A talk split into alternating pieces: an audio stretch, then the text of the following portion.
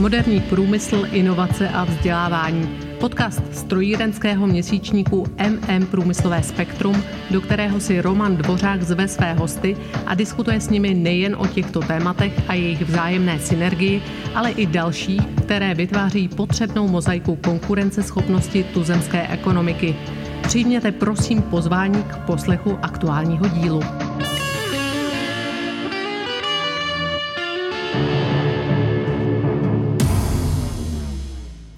Dobrý den. Tentokrát nemám ve studiu žádného hosta, ani se s nikým telefonicky či online nepropojím. Vítám vás u série podcastů, ve kterých komentuji aktuální situaci ze svého úhlu pohledu. Pokud vás mé myšlenky a úvahy osloví a inspirují, budu rád a děkuji za případnou reakci.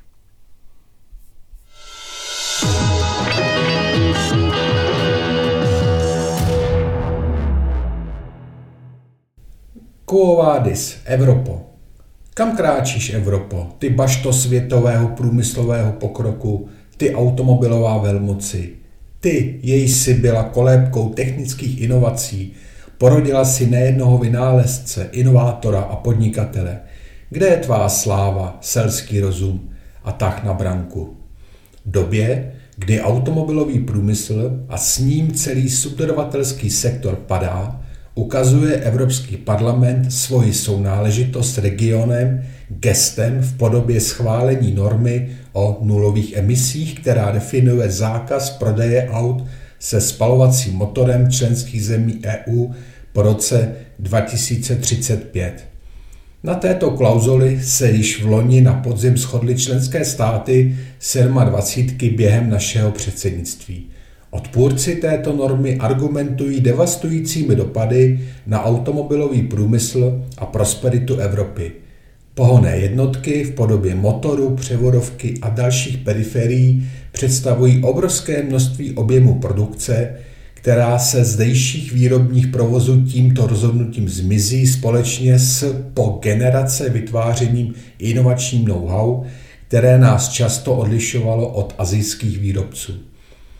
Naopak zastánci zavedení plné elektromobility v tomto kroku zdůrazňují její přínos pro zdravější ovzduší a rozvoj nových technologií.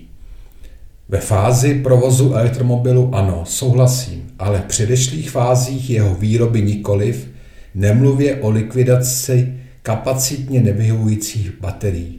Naleziště vzácných kovů pro výrobu stále rostoucího podílu elektroniky v automobilech se nacházejí především na ruském a čínském území. A zde tak opět potrhujeme naši závislost na těchto teritoriích, nemluvě o obrovské energetické a ekologické náročnosti jejich zpracování. Paradoxně v kulminaci prosazování Green Dealu stoupla v roce 2021 na planetě produkce CO2 o 6 Přitom provoz stávajícího mixu automobilů má na jeho tvorbu vliv maximálně do půl druhého procenta.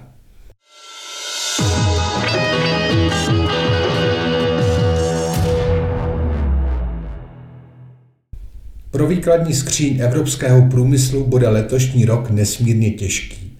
Automobilový průmysl se potýká s postcovidovým syndromem, jehož symptomy sahají od neplacení faktur až po zásadní omezení či úplné zastavení výroby aut. Adekvátně k těmto odstávkám musí reagovat firmy subdodavatelského řetězce.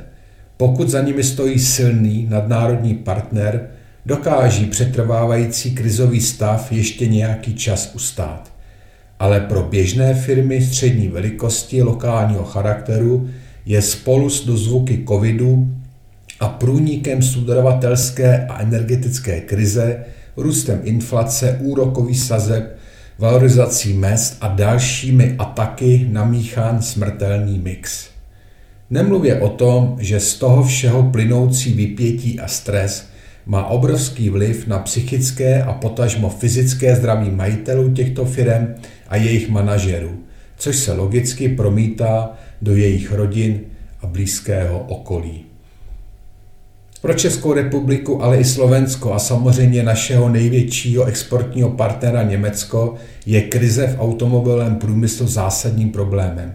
U nás automotiv tvoří téměř desetinu ekonomiky, na Slovensku ještě více.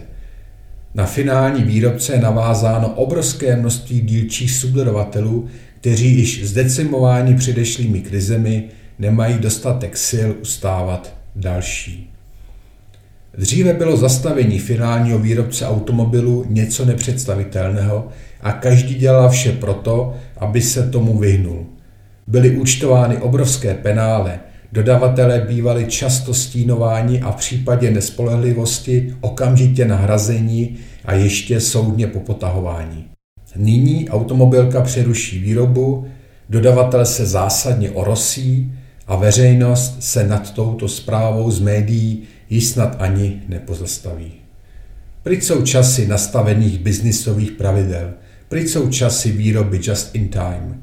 Firmy musí objednávat materiál s několika měsíčním předstihem a pokud jim během té doby klesnou dodávky pro finálního odběratele o čtvrtinu či třetinu, způsobí jim to nejen obrovské problémy přímé konsekvenci nižšího objemu práce, ale i platební neschopnosti kvůli utopeným financím nespotřebovaném materiálu ležícím na skladě. Po ekonomické stránce je tento fakt pro firmy skutečně obrovským problémem, jelikož většina z nich neustále rotuje kapitál, nakupuje, vyrábí, prodává.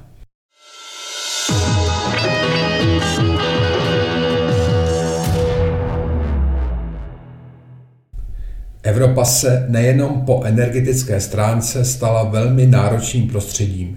Jak američtí výrobci, tak i čínští či turečtí aktuálně začátkem března nakupují plyn za 9 dolarů za megawatt hodinu a čeští 8 krát dráž. Firmy proto začínají zvažovat, že výrobu nových projektů, pokud s nimi nebudou konkurenceschopní při evropských nákladech, přesunou do Číny nebo Indie, a to tím spíše, pokud tam již své výrobní lokace realizují. Materiálové náklady mají totiž všichni producenti na celém světě přibližně podobné. Výhody, na kterých mohou naši výrobci stavět a jsou v jejich režii, tkví v produktivitě, procesech a technologičnosti konstrukce. To je vše. Ostatní v naší zemi představuje již jen nevýhody – jež násobí výšku vlny tsunami valící se na naše firmy a které mohou v kombinaci s aktuálními černými Petry Evropy způsobit lavinu krachu. Buďte zdraví na těle i na duchu a přesto přese všechno si s nadějí nových prodlužujících se dní i nadále udržujte zdravý rozum. Váš Roman Dvořák.